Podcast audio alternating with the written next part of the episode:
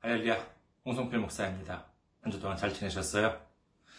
저는 현재 일본 군마현에 있는 이카호 중앙교회를 섬기고 있습니다.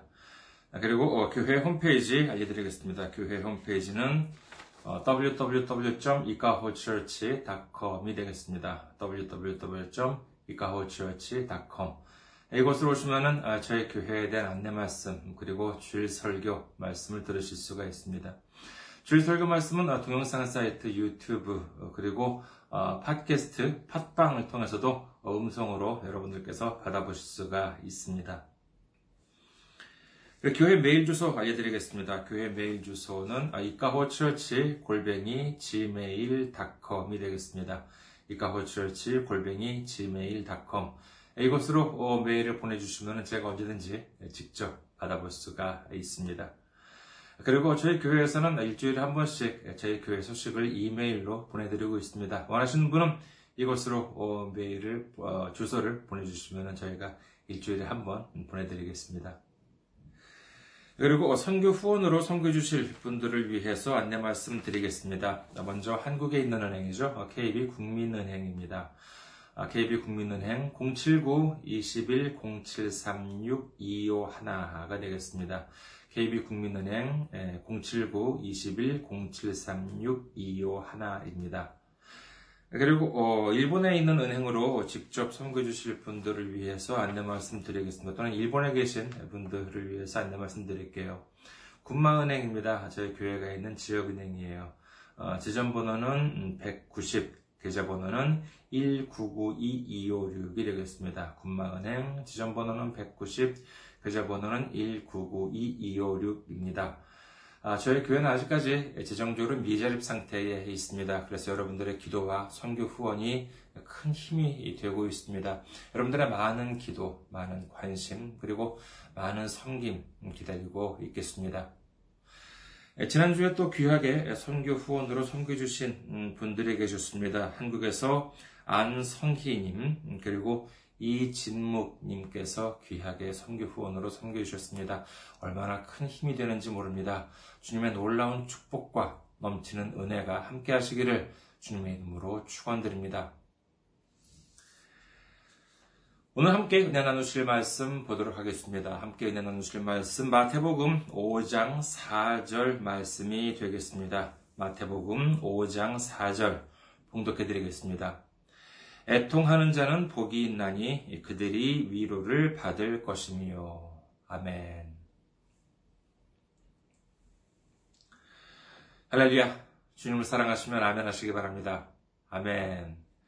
오늘 저는 여러분과 함께 주님이 원하시는 삶이라는 제목으로 은혜를 나누는 두 번째 시간이죠. 그래서 오늘은 애통하는 자에 대해서 살펴보고자 합니다. 주보에는 한자 한 글자인 비, 슬프다는 비자를 적어 놓았습니다. 우리가 살아가는 데 있어서 기쁠 때도 있지만은 때로는 또 슬플 때도 있습니다. 슬픈 일이라고 하면은 여러분들께서는 어떤 상황을 떠올리십니까? 사실 힘들다거나 아, 괴로운 상황은 어느 정도 이렇게 상상이 됩니다만은 막상 슬프다라고 하면은 이렇게 딱히 예, 떠오르지 않았습니다. 그래도 곰곰이 생각해 본다면은요, 어, 아무래도 어, 사람의 죽음이라고 하는 것은 역시 슬픈 일이 아닐까 합니다.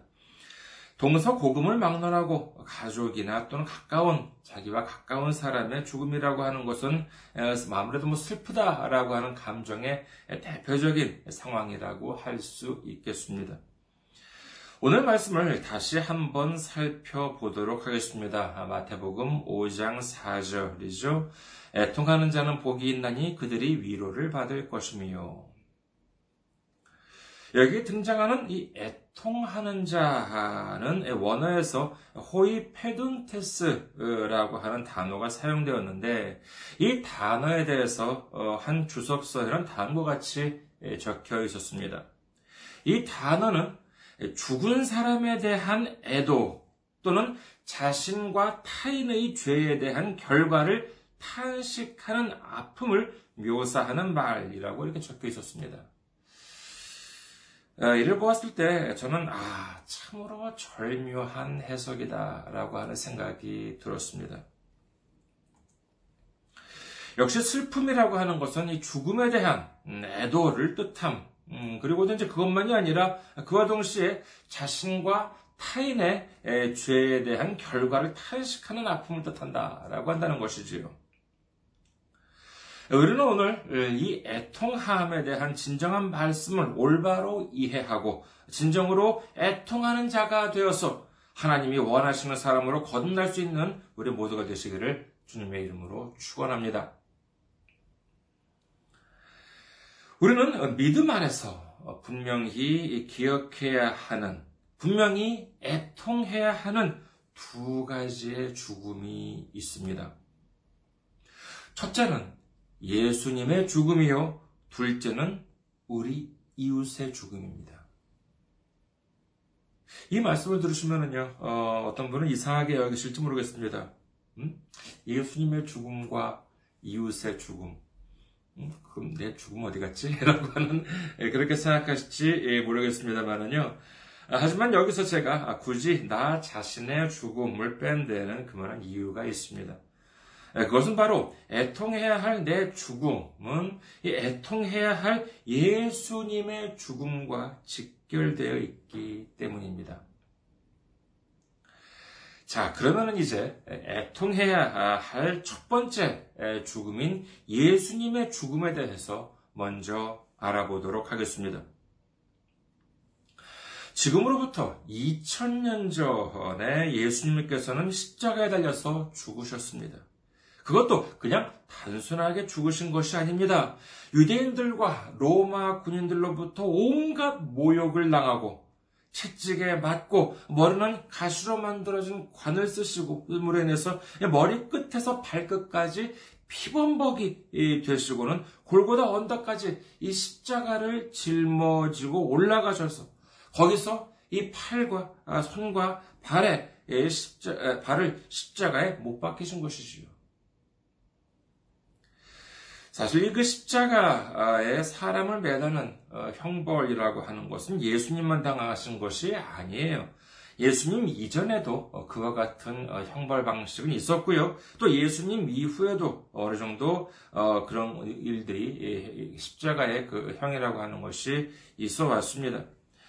예수님께서 십자가 달리실 때에도 예수님과 함께 두 강도가 십자가 형에 처해졌지요.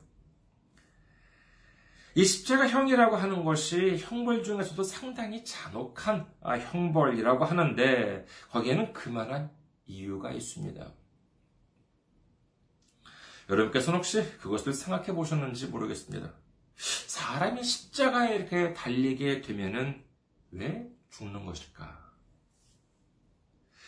우리가 뭐 그냥 아, 쉽게 이렇게 생각을 해본다면은 아 뭐 피를 많이 흘려서 어, 피를 많이 흘렸기 때문에 예, 출혈 과다로 뭐 이렇게 사망하거나 아니면은 뭐 팔과 다리를 이렇게 팔과 이렇게 다르게 못에 못 박혔기 때문에 그 고통으로 인해서 목숨을 잃게 된다라고 생각하기 예, 쉽습니다만은 실제로 결정적인 사망 원인은 대부분 이렇게 호흡을 할 수 없기 때문에 숨을 쉴 수 없게 되기 때문이라고 합니다.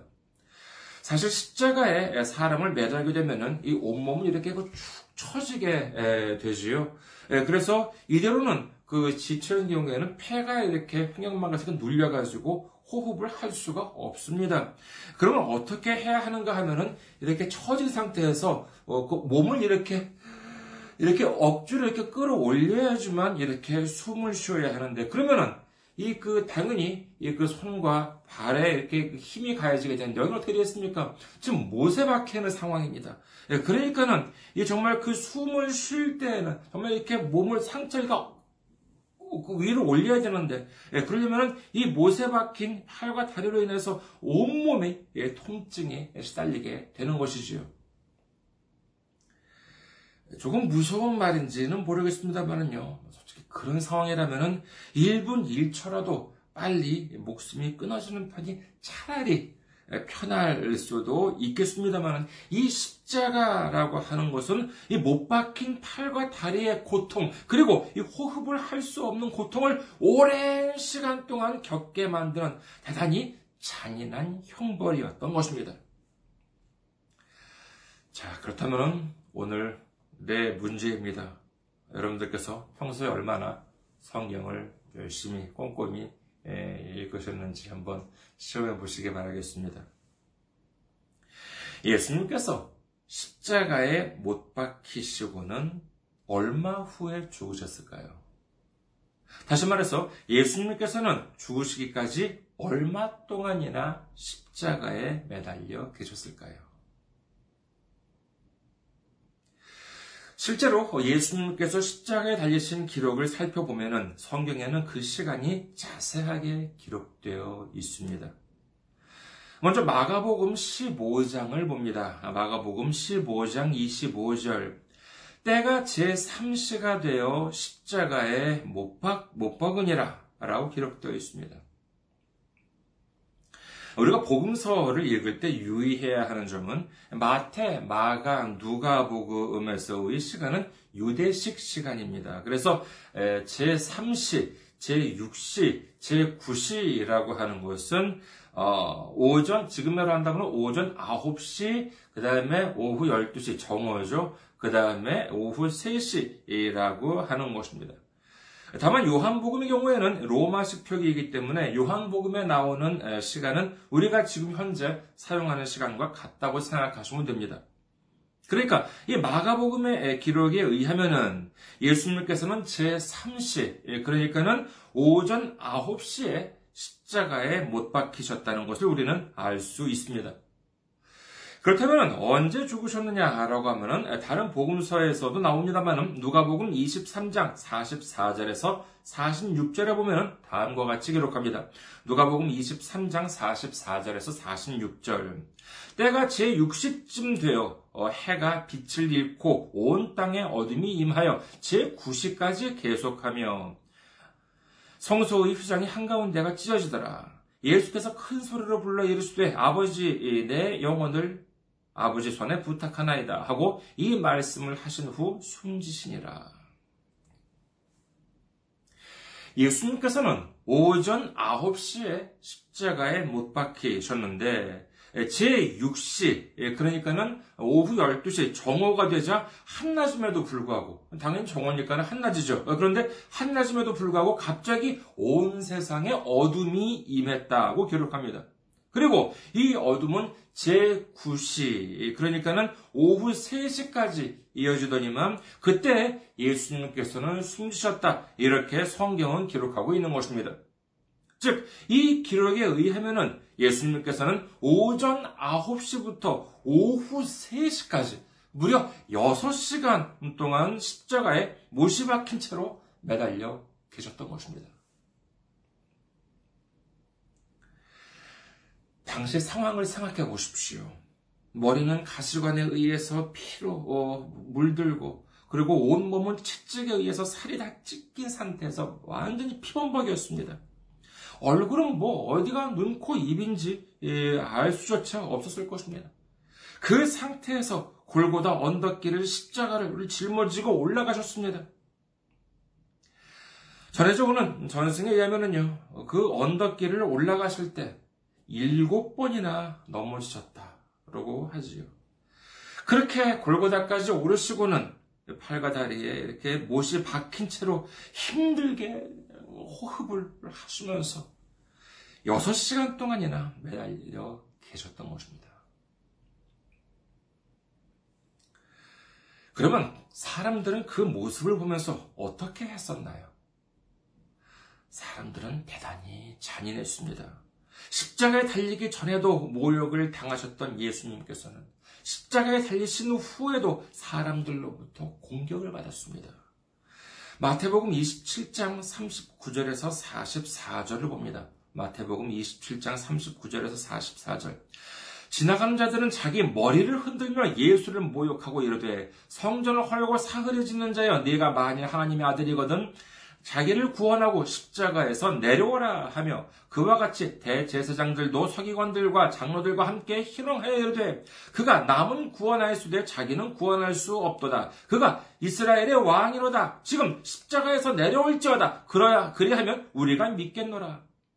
그가 하나님을 신뢰하니 하나님이 원하시면 이제 그를 구원하실지라 그의 말이 나는 하나님의 아들이라 할도다 하며 함께 십자가에 못 박힌 강도들도 이와 같이 욕하더라. 참으로 끔찍한 시간입니다. 전날 밤, 밤중에 체포된 다음부터 십자가에 달려서 죽으시기까지 예수님께서는 육체적으로는 물론이거니와 이 정신적으로도 이루 말할 수 없는 고통을 당하셨다라고 하는 것을 알 수 있습니다. 여러분, 이를 두고 슬퍼할 수 있을까요? 애통할 수 있을까요? 물론 슬프다고 할 수 있을지는 모르겠습니다만 여기까지만 보고 느끼는 슬픔이라고 하는 것은 마치 영화나 소설에서 뭐 주인공이 죽거나 고통을 당하는 모습을 보면서 느끼는 슬픔과 그리 다르지 않습니다. 진정으로 느껴야 하는 슬픔은 다른 데 있지요. 그것은 바로 왜 예수님께서는 십자가에 달리셔야 했는가라고 하는 점입니다. 이사야 53장 4절에서 5절 그는 실로 우리의 질고를 지고 우리의 슬픔을 당하였거늘 우리는 생각하기를 그는 징벌을 받아 하나님께 맞으며 고난을 당한다 하였노라. 그가 찔림은 우리의 허물 때문이요. 그가 상함은 우리의 죄악 때문이라. 그가 징계를 받음으로 우리는 평화를 누리고 그가 채찍에 맞음으로 우리는 나음을 받았다. 베드로전서 2장 24절 친히 나무에 달려 그 몸으로 우리 죄를 담당하셨으니 이는 우리로 죄에 대하여 죽고 의에 대하여 살게 하려 하십니다. 그가 채찍에 맞음으로 너희는 나음을 얻었나니. 그렇습니다. 다른 이들은 자신들의 죄 때문에 그와 같은 끔찍한 형벌을 받았지만 예수님께서는 예수님의 죄 때문이 아닌 바로 우리의 죄 때문에 십자가에 달리셨다라고 하는 것을 믿으시기를 주님의 이름으로 축원합니다. 어느 날 갑자기 경찰서에서 사람이 와서 우리를 끌고 갔다고 합시다. 우리가 생각하기에는 뭐 벌금 얼마 정도 내면은 어, 금방 풀려날 줄 알았습니다. 그런데 재판을 받았더니 어떤 판결을 받았느냐? 사형도 아니에요. 지옥으로 떨어져서 영원한 고통을 받아야 한다라고 하는 무시무시한 형벌이 내려졌던 것입니다. 이제 내 힘으로는 어떻게 할 수가 없어요. 그런데 그 나라에서 제일 높은 사람의 아들이 갑자기 재판장을 재판을 받고 있는 자리에 들어왔습니다. 그리고는 나를 대신해서 자기가 형벌을 받겠다는 거예요. 그러면서 그 자리에서 채찍에 맞고 모욕을 당하고 피범벅이 되어서 십자가에 매달리고 죽었다고 칩시다.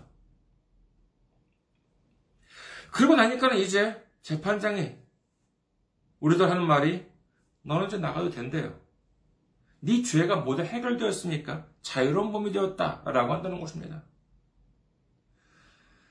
그러면 우리가 그 자리에 서 있었다면 아무렇지도 않겠습니까? 아니요. 지금 내 눈 앞에서 나를 위해, 나를 대신해서 채찍에 맞고 죽어가고 있는 모습을 보면서 어떻게 멀쩡하게 서 있을 수 있겠습니까?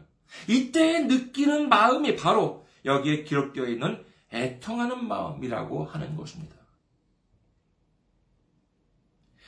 예수님께서는 이와 같은 고통을 예수님 스스로를 위해서 당하셨습니까? 아닙니다.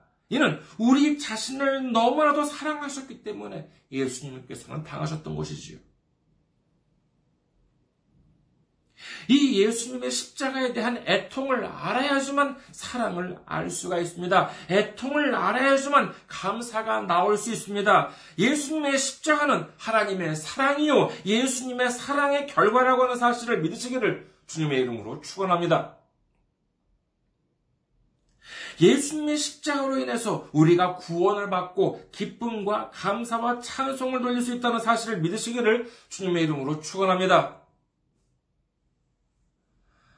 다음에는 우리가 애통해야 할 두 번째의 죽음인 이웃의 죽음에 대해서 알아보도록 하겠습니다.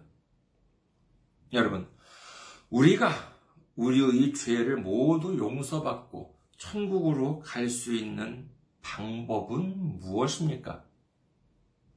요한복음 14장 6절 예수께서 이르시되 내가 곧 길이요 진리요 생명이니 나로 말미암지 않고는 아버지께로 올 자가 없느니라. 그렇습니다.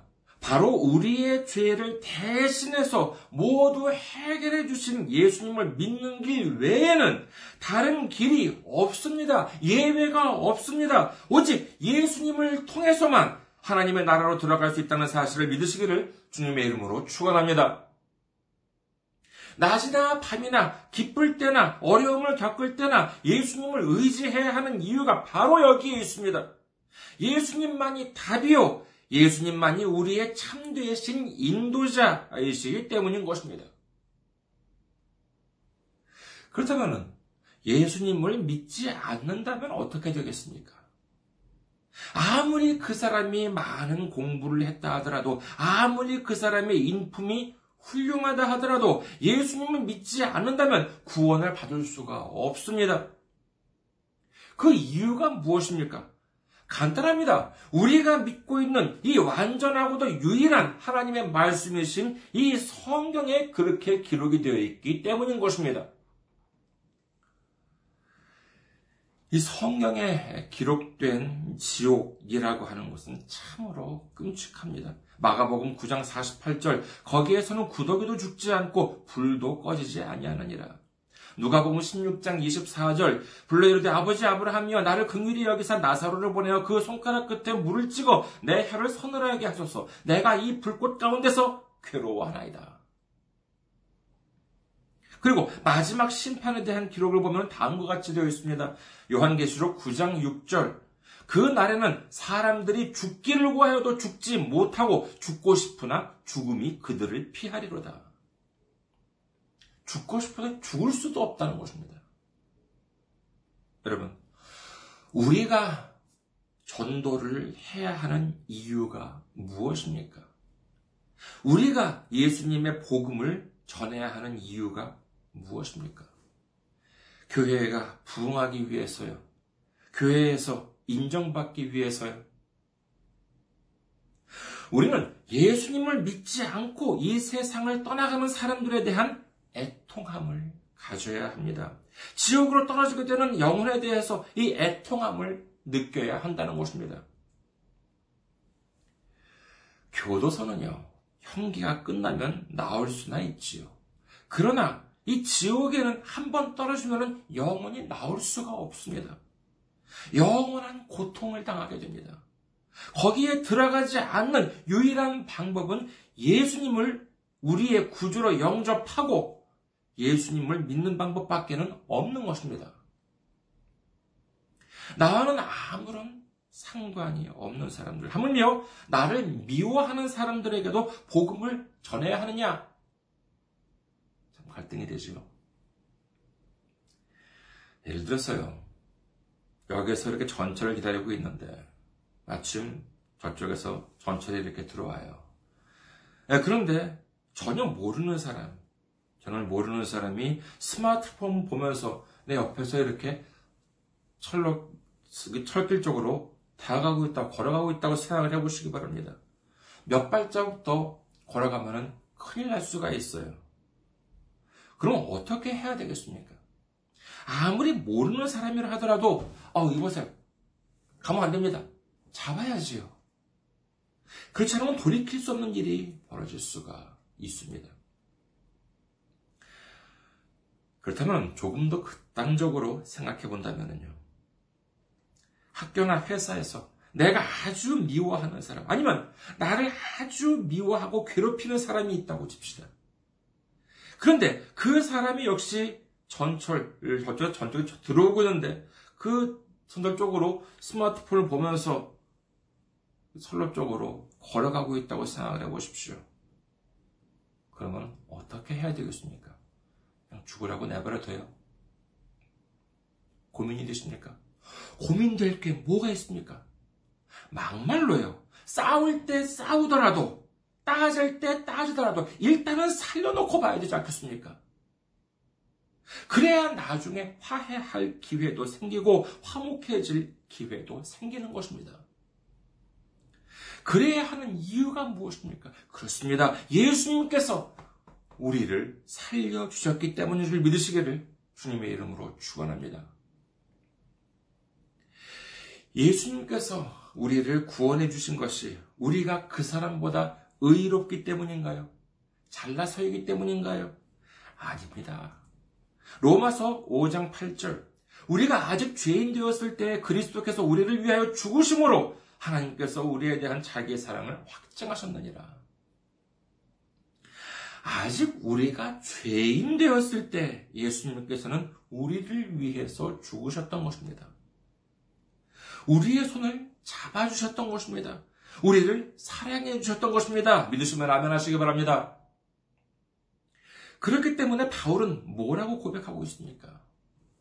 로마서 1장 14절 헬라인이나 야만인이나 지혜 있는 자나 어리석은 자에게 다 내가 빚진 자라.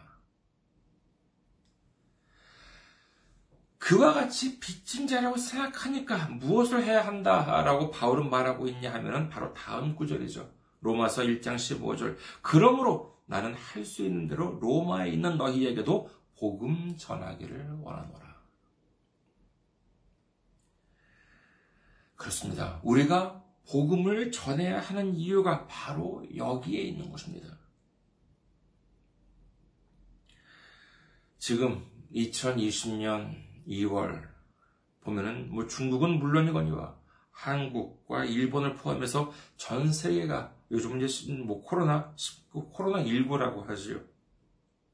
이 신종 폐렴 코로나 바이러스에 의해서 말도 못할 고통을 겪고 있습니다. 얼마 전에 인터넷에 보니까는요, 이와 같은 현상들을 보고 어, 여러 교회 목사님들이 하시는 말씀이 중국이 기독교를 탄압해서 하나님으로부터 벌을 받았기 때문에 폐렴이 발생했다 라고 하는 말씀을 전했다고 합니다. 한국에서는 그동안 그래도 어느 정도 잘 막아내고 있었다고 생각합니다만 불과 며칠 전부터 갑자기 이, 그, 그, 대구에서 이른바 신흥종교 집단이 신, 그 신천지를 통해서 갑자기 하루에 몇십 명씩, 뭐 백 명 넘는 그와 같은 확진자가 하룻밤 사이에 막 늘어나고 있습니다. 이를 두고 또 사람들이 하는 말이, 아, 하나님이 사이비 종교 집단들한테 벌을 내려서 이렇게 되었다. 이렇게 말을 합니다. 오해하지 마십시오. 중국이 기독교를 탄압하고 있지 않다고 하는 것이 아닙니다. 그 종교 집단이 잘하고 있다는 것이 아닙니다. 거기는 분명히 성경을 잘못 이해하고 있습니다. 성경을 왜곡하고 하나님의 말씀을 잘못 이해하고 있습니다. 그리고 많은 사람들을, 많은 교회들을 불행하게 만들고 있습니다. 이는 보통 심각한 문제가 아니지요. 하지만 그렇다고 그 사람들에 대해서 기존 교회가 공격을 한다면 그게 과연 올바른 것인가? 하는 생각을 해보았습니다. 지금 죽어가는 사람들에게 필요한 것은 공격이 아닙니다. 도움이 필요한 것입니다. 그렇다면 바꾸어 본다면 한국의 기존 음, 대형 교단이나 대형 교회들은 하나님 앞에서 떳떳할 정도로 의롭습니까? 아닙니다. 사실 그와 같은 신흥 종교 집단들이 생겨난 원인은 기존 교회에 있다 하더라도 그 원인이 기존 교회, 기성 교회에 있다 하더라도 과언이 아닙니다. 기존 교회들이 돈에 눈이 멀고 세상 권력에 눈이 멀고 정욕에 눈이 멀어서 제대로 복음을 전하지 못했기 때문에 그와 같은 말도 안 되는 신흥 종교가 판을 치는 건 아니겠습니까? 이는 신천지만이 아니라 모든 신흥 종교 집단이 다 마찬가지입니다. 여러분, 나한테 물이나 빵이 있는데, 지금 나와 사이가 안 좋은 사람이 눈앞에서 목말라서 죽어가고 있는데 내가 가진 물을 안 주겠습니까? 지금 이상한 신문조건 집단 사람이나 하물며 나를 미워하는 사람이 내 눈앞에서 배가 고파서 죽어가고 있는데 내가 가진 빵을 안 나눠주겠습니까? 여러분, 아무리 밉더라도 일단 살려놓고 봐야지요. 그래야 전도를 하든 화해를 하든 하지 않겠습니까? 그렇다면 우리에게 무엇이 필요하겠습니까? 그렇습니다. 제대로 예수님을 모르는 신앙이 없는 사람들에 대해서 하물며 기존 교회들을 공격하기도 하는 나라나 신은종교 집단에 사로잡히는 사람들에 대해서 애통한 마음을 가져야 합니다. 그리고 그 사람들이 올바른 신앙을 가질 수 있도록 기도하고 전도하는 모습을 가져야 할 것입니다. 그것이 바로 복음이, 복음의 빚진 자로서의 역할인 줄 믿으시기를 주님의 이름으로 축원합니다. 예수님의 희생에 대해서 애통하는 사람, 구원받지 못한 이웃에 대해서 애통하는 사람을 주님께서는 위로해 주십니다. 치유해 주십니다. 문제를 해결해 주십니다. 기도에 응답해 주십니다. 믿으시면 아멘 하시기 바랍니다. 우리 모두 주님이 원하시는 진정으로 애통하는 사람이 되어서 주님이 우리에게 주시는 위로와 치유와 문제 해결과 기도 응답과 축복을 넘치도록 받으시는 우리 모두가 되시기를 주님의 이름으로 축원합니다. 감사합니다. 항상 승리하시고 건강한 모습으로 다음 주에 뵙겠습니다.